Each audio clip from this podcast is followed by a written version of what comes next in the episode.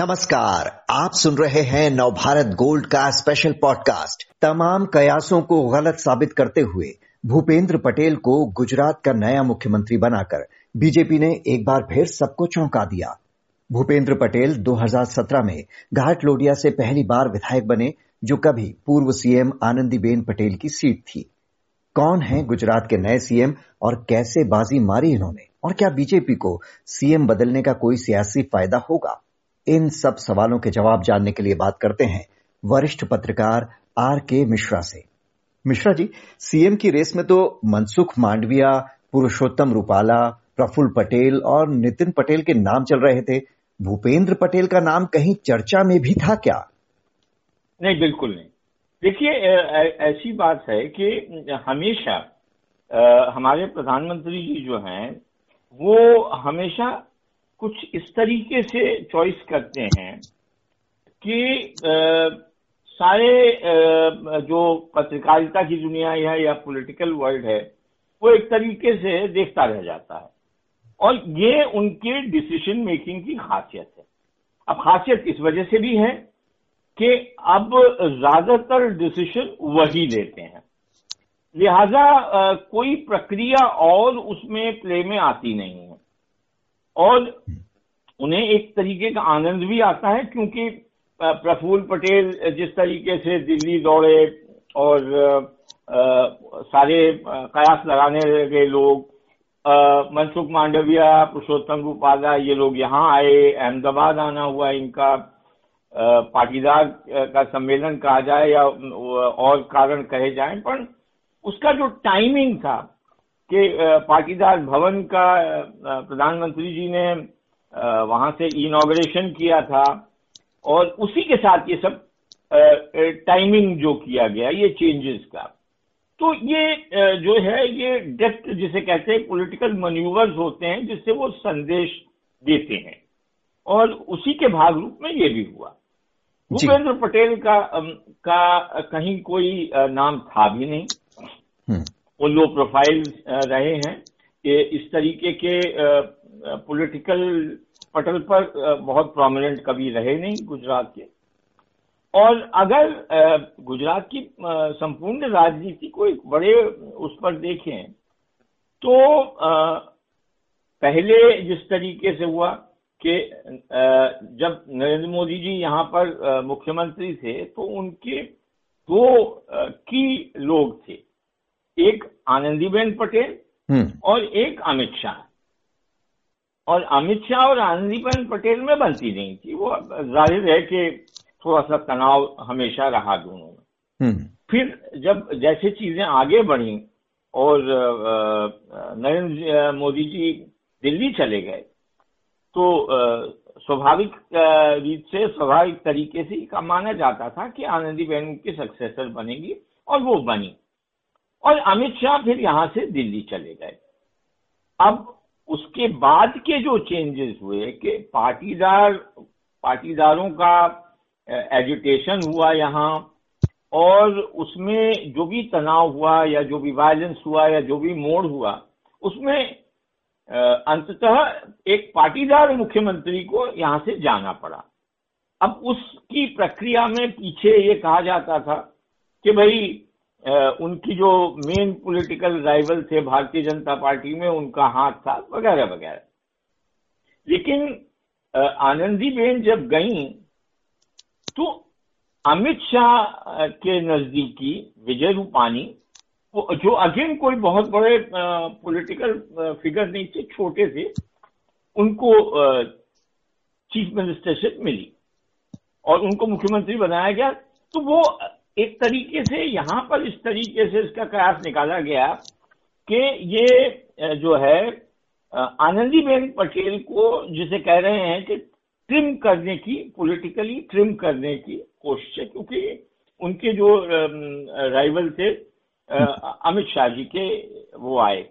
अब जब ये पूरी चीज़ करवट बदलती है और विजय रूपानी जी बाहर जाते हैं तो भूपेंद्र पटेल जी जो आ रहे हैं वो आनंदी बहन के करीबी माने जाते हैं। उन्हीं की कॉन्स्टिट्यूएंसी में ये इलेक्ट हुए थे। हम्म। तो अगेन ये माना जा रहा है। इसको अगर पॉलिटिकली देखा जाए तो ये माना जा रहा है कि थोड़ा सा अमित शाह जी का जो प्रोफ़ाइल बहुत बढ़ गया था उसको थोड़ा सा साइड से ट्रिम किया जा रहा है। सी आर पाटिल को जो गुजरात का भारतीय जनता पार्टी के प्रदेश प्रमुख बनाए गए थे। वो भी, उनका आना भी यही इसी का भागरूप माना गया था, इस थोड़ा ट्रिमिंग का। क्योंकि उन्होंने आने के साथ ही वो जब सोमनाथ मंदिर दर्शन को गए थे और वापस आते हुए, उन्होंने राजकोट में जब एक प्रेस कॉन्फ्रेंस की थी तो भारतीय जनता पार्टी के वहाँ के न्यूज़ प्रवक्ता जो थे राजू ध्रुव उनको जो जिस तरीके से बिना वजह स्नब किया था वो एक मैसेज देखा जा रहा था कि खुद के आने का और ये विजय रूपानी को जिस तरह से मैसेज जा रहा हो वो भी इसका था। इसके पीछे और भी बहुत सी चीज़ें हुई हैं। जी। ये चेंज पहले भी होने जा रहा था इससे कुछ पहले होने जा रहा था पर वो प्रक्रिया क्योंकि उस वक्त आम आदमी पार्टी का प्रेजेंस हुआ था और केजरीवाल जी यहाँ आ रहे थे उससे कुछ दिन पहले की ये बात थी। तो वो उस वक्त के लिए हॉल्ट हो गई थी। वो प्रक्रिया तब भी चली थी। बी एल संतोष जी तब भी आए थे यहाँ और कुछ चीज़ें होने जा रही थी तो फिर वो उस वक्त के लिए हॉल्ट कर दी लेकिन अब जब ये फाइनली हो गया है और आप बता रहे हैं कि आनंदीबेन पटेल के करीबी हैं भूपेंद्र पटेल तो अमित शाह से जो आपने कहा कि एक दूरी थी लेकिन अमित शाह ने फ़िलहाल तो बधाई दी है भूपेंद्र पटेल को। आ, क्या आ, ऐसा है जो पहली बार विधायक बने भूपेंद्र पटेल और अब उन्हें सीएम बना दिया गया? इसकी बड़ी वजह क्या है? गुजरात बार बार पटेलों पर ही लौट रहा है। क्या यही है यहाँ की इंटरनल पॉलिटिक्स देखिए जिस तरह की एक एक तो ये देखिए आप कि जब विजय रूपानी बनाए गए थे तो विजय रूपानी भी कुछ नहीं हम्म। और अब जब भूपेंद्र पटेल बनाए गए हैं तो कोई भी कदावर नेता जो है इन पोजीशंस में कम ही देखा गया है आफ्टर आनंदीबेन पटेल के जाने के बाद।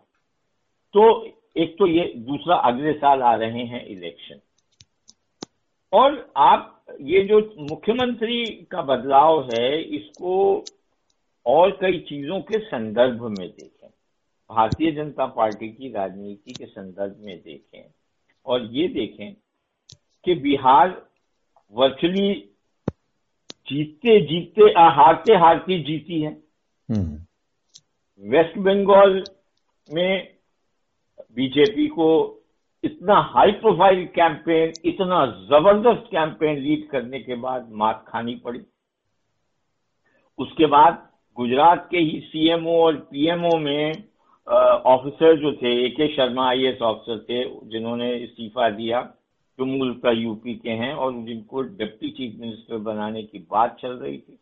लेकिन वो आदित्यनाथ जी ने नहीं होने दिया और उनको पार्टी वाइस प्रेसिडेंट पर रुकना पड़ा।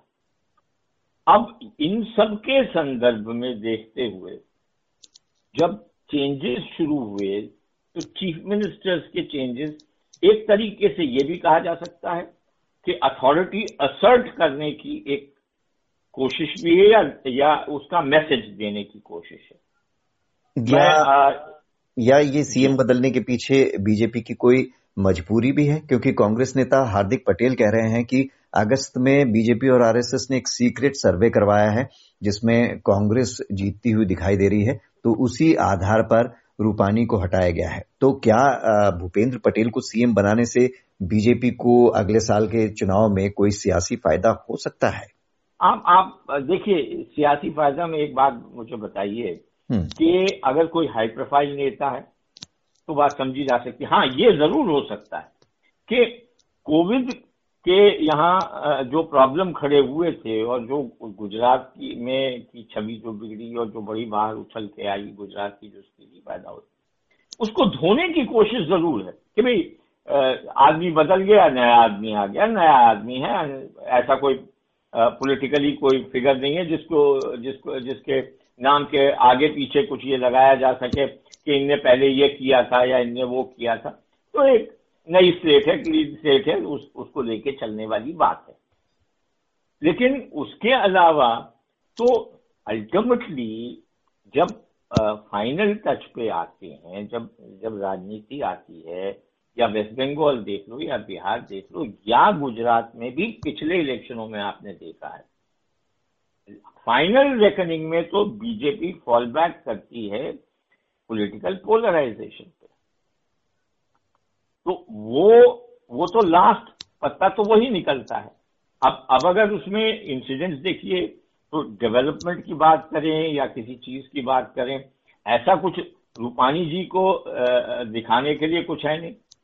दूसरी बात यह है कि आनंदीबेन फिर भी स्ट्रांग मानी जाती थी, ये अच्छे इंसान माने जाते हैं, लेकिन होल्ड जो एडमिनिस्ट्रेशन पे कहा जाता है, उसके ऊपर सवालिया निशान उठाए गए। वो सवालिया निशान अब भी उठेंगे, क्योंकि जब तक प्रधानमंत्री और गृह मंत्री देश के रहेंगे, गुजरात से हैं और वहाँ हैं, तब तक कंट्रोल यहाँ का, यहाँ की सरकार का जाने अनजाने या हर तरीके से उनके हाथ में रहता है पीएमओ के पास रहता है ज़्यादातर। और उनके पॉइंट्समैन कैलाश नाथन जो मोदी साहब के टाइम में यहाँ सीएमओ में थे, बड़े लंबे अरसे से, वो अभी भी यहाँ है।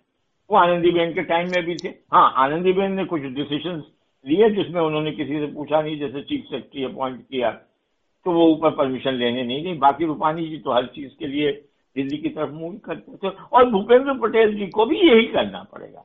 तो एज सच यहाँ पे इलेक्शन जब भी फाइनल लड़ा जाता है तो प्रधानमंत्री के नाम पे ही लड़ा जाएगा। हम्म। भारतीय जनता पार्टी तो उसी नाम से लड़ेगी। खाली ये है कि थोड़ा व्हाइट वॉश कर लिया आपने।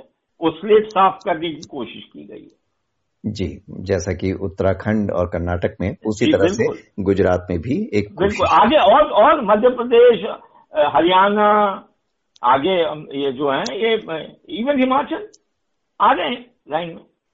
होगा देखिए आप। जी। आर के मिश्रा जी हमसे बात करने के लिए और इस एनालिसिस के लिए आपका बहुत बहुत शुक्रिया।